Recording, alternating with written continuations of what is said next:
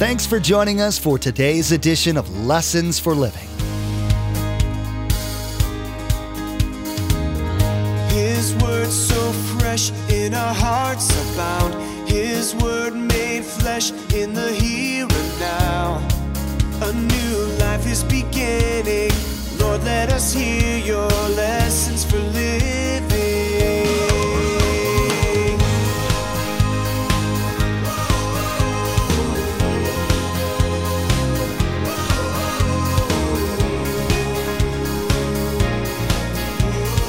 Lord, let us hear your lessons for living. Why would Paul say, now come on, don't come every fourth week? Why would Paul say that? Because he knew we can get pretty lazy. So he says, don't neglect our meeting together as some people do. I won't ask you to raise your hand. That's who Paul was talking to. Because if you do, the world will squeeze you into its way of thinking and you will not be fruitful. The church in America looks at the success of the church in the book of Acts and wishes that the power displayed in those times was more evident today. The healings and other miracles create a sense of longing to see God do those amazing things now. In Pastor Mark's teaching today, he'll be giving you reasons that you might not see God working in your life to the degree you'd like him to. Although it might be unpleasant to hear, he's going to be talking about things that, if you take them to heart, will narrow the gap between where you are and where you want to be as a Christ follower. Remember, there's quite a few ways to receive a copy of Pastor Mark's teaching. He'll be sharing all that information with you at the close of this broadcast.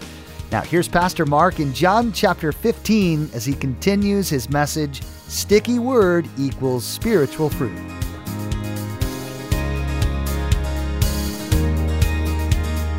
Lord, let us hear your Now, if the world comes in there, all you doing is listening to the word. It never really becomes part of you. And when it doesn't become part of you, there is no fruit either. So this is either a carnal Christian that will have nothing to show God on Judgment Day, or this is a person that never really became a believer. They're just a professed believer. You see, they're unfruitful. They're unproductive. You would have never hired that person, ever, for the job. But as Christians, we go, well, I don't need to be productive for God, but that's his deal. He saved me. Cool. No, he saved you to change you so people could say, what happened? And you say, well, God changed me. Well, tell me how to know God. So why are we so sterile in the church? Because there's no fruit. Why? Because there's no application of the word. It's not complicated. We see how we should be. Now, what does it look like if we do? And many of you are. Look at verse twenty. Others, like seed sown on good soil, they hear the word, they accept it. That word accepted in the original means continuing to accept it. It becomes sticky in their life. They obey it. And what happens? And it produces a crop thirty, sixty, even one hundred times what was sown. What is that? That's a productive Christ follower. These people make God look good because God's word becomes active in their life and fruit is produced. Now, what does that look like and why does that happen? Three connections that are necessary. This would be a visual picture of John fifteen. If you go to a vineyard, there's neat things in a vineyard, and if you go to a vineyard, you know somebody. If the vineyard looks really good, you know the, well, the gardener is doing his job. Well, in John fifteen, the gardener is God. He's managing us. But notice, Jesus Christ is the vine. The, the life of that plant is the, Jesus Christ. The life of you and me is Jesus Christ. We are simply the branches. We don't produce the grapes, we bear them. So all of that happens because from Jesus Christ, the nutrients go right into the branch. Why? Because there's a living connection. There's a living, vibrant connection between the vine and the Christian or the disciple, that's the branch. Now, if there's something wrong with that connection, there'll be almost no fruit or no fruit at all. If there's something hindering that vital connection between Jesus and you and me, then eventually there'll be no fruit. But the category we, we just read, there was thirty, sixty, and a hundredfold. Why? Because that individual is connected through Jesus and through his word. He's obeying it. He's becoming like Christ. He's living like Christ. His character looks like Christ. He's ministering. And pretty soon, there's this fruit. It's evident. He's bearing it. That's the picture of what you and I are supposed to be like. Now, there's three connections that are necessary. That little connection up there is crucial to us being disciples and being productive and being useful and being fruitful. Let me give you the three. Let's write them down together. Number one, a person must be connected to God through salvation. You see, if you have never really committed and repented, then you're not connected to Jesus Christ in a living, vibrant, dependent relationship. And look at me, this is the problem in the church. We have lots of people that come to an altar, Billy Graham Crusade or Harvest Crusade or whatever, and they kneel down watching the seven hundred club or whatever, and they accept Jesus Christ, they repent, but they never grow, they never get in the church, nothing really ever happens, and they just think they're going to heaven because it was an event. That will never happen. There's nothing vibrant. There was never a connection. It was like a pass-through, and the church is filled with them. This church has plenty. That's you today I'm talking to. Jesus in Matthew seven, I don't have time. Read Matthew seven toward the end, twenty, twenty-one, twenty-two. Jesus says to these people on the end day, they said, look at all these things we do. And Jesus said this, I never knew you. I never had a vibrant relationship. There was nothing personal. You came to church, but it was a churchy deal. There was nothing personal relationship. I never had one. And then he says, depart from me. None of you want that. It's too late. So that vibrant relationship has to come from an ongoing dependence, growth on Jesus. Number two, if a branch, let me just remind you, if a branch is not connected to a vine, it cannot produce fruit. So if you don't see even baby steps, if you don't see some of these things happen, then you got to go back to the problem is, you never were really saved. And today is the day to change that, to make that final commitment. Say, God, I want to be in there. I want that repentance to be true. What is repentance? See, repentance is this. You're walking away from Christ. You're just doing your thing. That's what independence is. When you repent, you walk and become, that's why we call it, a follower of Christ. Now, that isn't for like two weeks, and then you go back and do your thing again. No, there's no change. There is zero change in your life. So it has to be an ongoing relationship. Number two, a person must be connected to the Word of God. You remember John? Jesus said to those who believed in him, if you hold to my teaching, you're really my disciples. So reading the Word of God is enough. If you're going to be connected to Jesus and his Word, it has to be a part of your life. You have to be connected to the Word. Not once a week. If you never open your Bible until next week, there will never be fruit. Sorry, it'll never happen because you're not going to be changed. The world will squeeze you one hundred percent in the way it thinks. And that's why Paul called them carnal Christians. They were like the world, not like Christ. It's a spiritual battle. I can't make you do it. You have to want to do that. So, number two, I have to be connected to the Word. Now, there is more. And this one will sound strange to you, but I want you to write it, then I'm going to unpack it for you. Number three, a person must be connected to a local church. Now, that sounds strange in our day and age because of this. If you've been a Christian a few years, you've heard the statement. You invite somebody to church, and here's what they say to you. I don't need to go to church to be a good Christian. I can go to the beach and meditate on God. And by the way, I don't need to be around other Christians. I can do this Christian thing alone. How many of you ever heard that statement from anybody? Okay, there it is. Is that a true statement? It's one hundred percent false. It drives me crazy. Because you know what they usually say, and I never respond to them, so just relax. Maybe that's you today. You're here in church. Praise God. Here's what they'll say.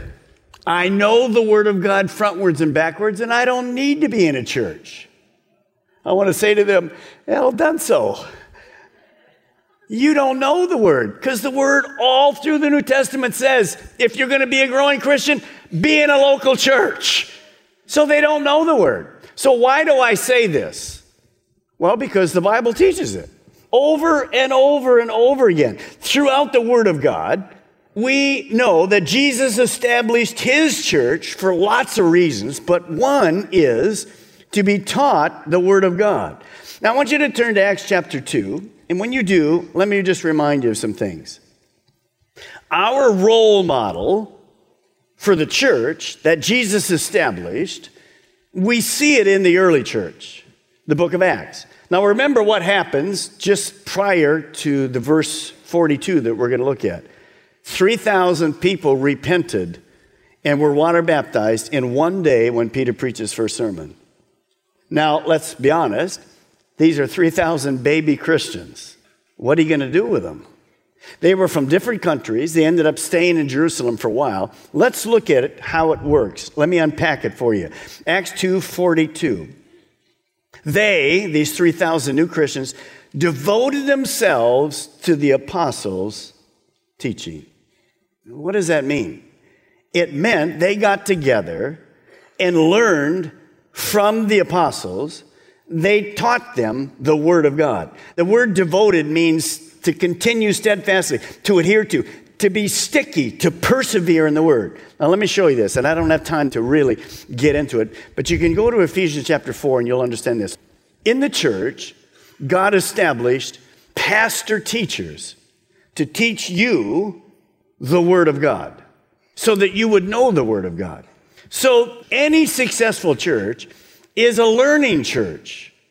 And it gets together so the Ephesians four, the teacher, pastors, can teach the Word of God. Now, in Ephesians four, it says this, I'm to teach you the Word of God so that you can grow and mature. This is a place where we do that. This in small groups and, of course, in your private group. But here's where you learn the Word of God. You open it, you see that I'm teaching it correctly. And then it says in those verses, not only will you learn to mature, but you'll learn to function together and you'll be perceptive to the evil things that the enemy wants to bring. Satan loves to divide us with all kinds of false doctrine. You hear all this kind of thing going on. It's not true. So this is a protective place. So you're to come. Pastor teachers are to teach you, not just me, all the pastor teachers are to teach you. That is what God designed, the church. You cannot do this without the church. He designed it. He's the head of it. Not just this church. We have lots of wonderful churches. But you need to be in a place. They devoted themselves. They were consistently under the Word. Let's read on. Notice. And to the fellowship. The person that says to you, I don't need to do this. I can do it by myself. What is fellowship? It's getting together with one another. You're going to see one another. You can't do it without each other. Some of you were in a small group for the very first time in your whole Christian experience. It was two minutes, but you were in it. And by the way, did you meet any nice people while you were there? Could, could I see a head? Yeah, good stuff, huh? Did you hear any weird teaching while you were there? Tell me, because I'll correct it later. You see, you're doing what they were doing. Read on. And then they were breaking bread. That was taking communion. We do. And they were praying. And notice what verse forty-three says. Everyone was filled with awe, and many wonders and miraculous signs were done by the apostles. And that means it was a Spirit-filled church. The power of God was there. And notice verse forty-four. All the believers were what? Say it with me. Together. Well, I don't need to be in a church with other people. Really? Well, that's not the way it works. There's fifty plus one another's in the Bible. If you're by yourself, you can't one another anything. Does that make sense to you? You can. And they had everything in common. Look at verse forty-six. Every day, they continued to meet together in the temple courts. They didn't have a church building, so they met out in the open. And they broke bread in their homes. When I just got back from China, there's one hundred million Christians in China. Where are their churches? In their homes. They're home churches. How did they expand? Doing exactly what I'm showing you. And see, they needed to be taught because now they're being able to get into larger areas. How do you do a church? That was what I spent much of my time showing them, how you do a church and why the church is necessary. And that goes on, and they broke bread in their homes and ate together with glad and sincere hearts. Well, I got to go to church again today, Pastor Myers. I know he's going to be after me. No, that will never work. You want to go because you know this is good for you. And look at verse forty-seven. I love it. Praising God and enjoying the favor of the people. And the Lord added to their number daily those who were being saved. So what is this Christian thing supposed to be looking like? It's this. I get sticky in the Word, right here. Where do I learn the Word? Right here. And then God begins to work in my life, and I become productive, the fruit of the Spirit. And where does all of this explode initially? Right here. We're praising God. Now, it's cool to get in the shower and praise the Lord in the shower. Don't some of you do that? I'm not like the weird one here. Don't some of you... Don't you like to praise God any place? I mean, come on. I see you in the car driving. Oh, yeah, yeah, right. But isn't it better when we were together and you heard the voices being raised to God? Isn't it terrific? Jesus be the center. Wow. Way better. So that's where that happens. And notice what happens when this takes place. When you walk out of the building and the church goes into the marketplace of life, it said people took notice. Why are you so joyful? Where's, where's the smile on your face from? This is a crazy world. And we begin to tell them, well, God changed me when I saw that I was a sinner. God provided Jesus to forgive me. Well, what does that mean? Well, let's have a coffee and talk about it. I'd like to change, but I don't think I can. Oh, yeah, everybody can change. And what is it like? Well, it's a really tough life, but you have God with you. It's way better than the life you're living right now. And pretty soon, what does that last verse say? And God added daily to the church such as what? Should be saved. Do you know in twenty years after Acts two, with one hundred twenty people to start, the known world was turned upside down for Jesus Christ. No PowerPoint, no sound system, no Bibles. The world was turned upside down by a church that was filled with the Spirit of God, the Word of God, unity, fellowship, and the world was turned upside down. That's our goal. Outside these doors, people are searching. Do you know what? Outside these doors, people think it's about the political situation. It is not about the political situation. This world is not our home. Now, we should be political. We should vote. We should do it. Vote, just vote the Bible. You determine what that is. I can tell you what it is. You just determine it. Just vote the Bible.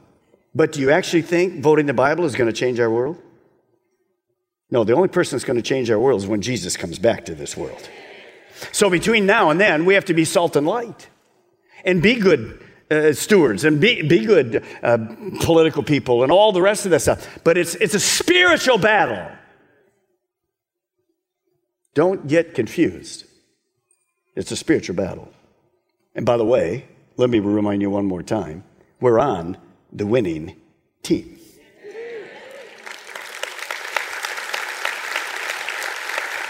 But the most selfish thing you and I can do is go to heaven alone. We weren't called to go to heaven alone. We were called, if we're disciples, to go in all the world and preach the gospel and teach them to know how to follow Christ.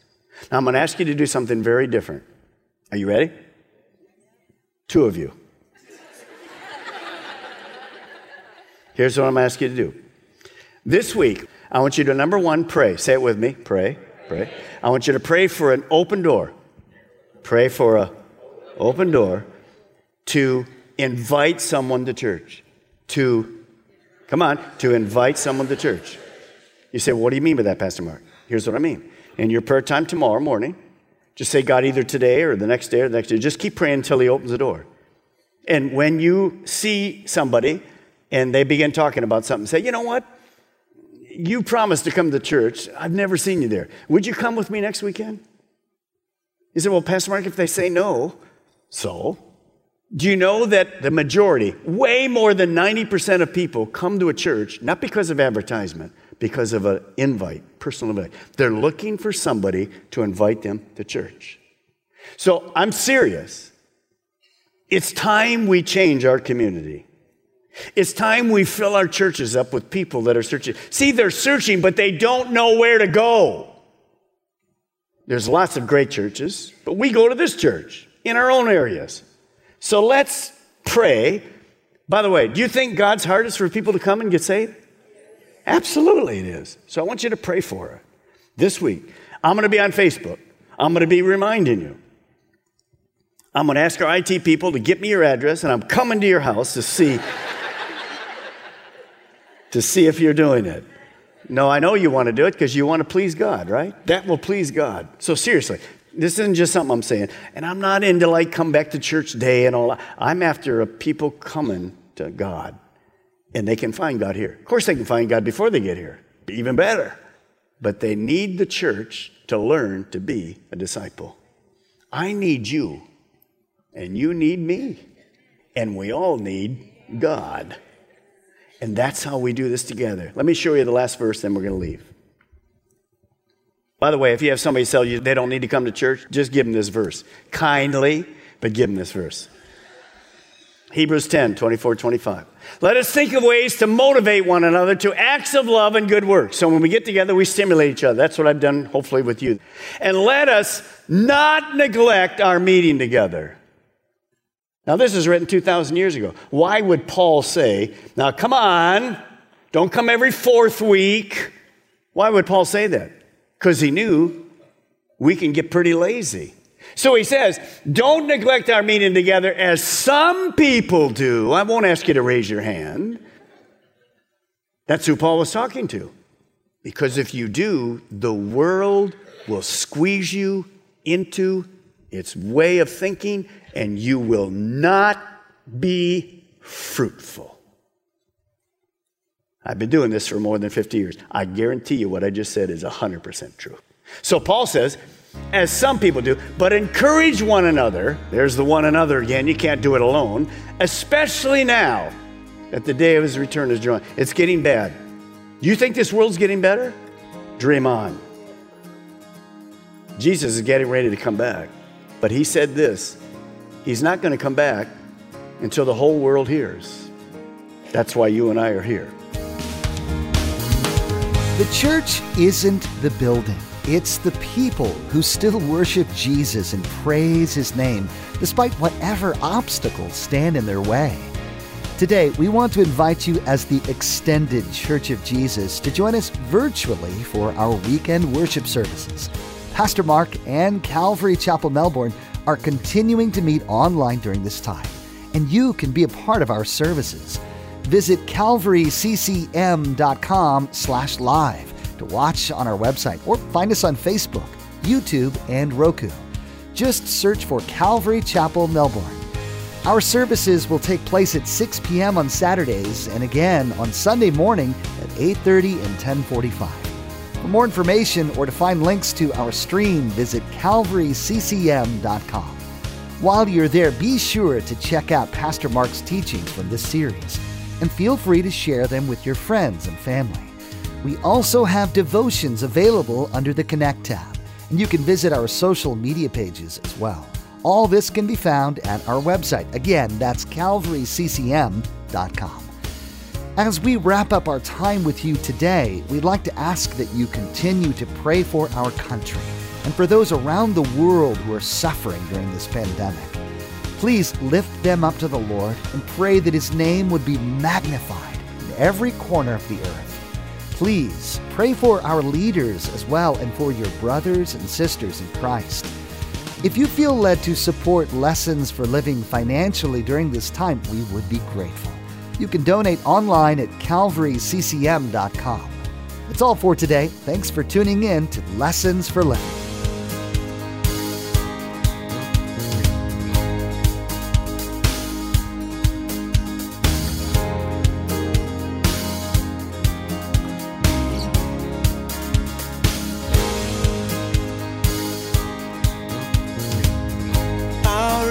Have seen and our ears have heard His word made flesh in a herd.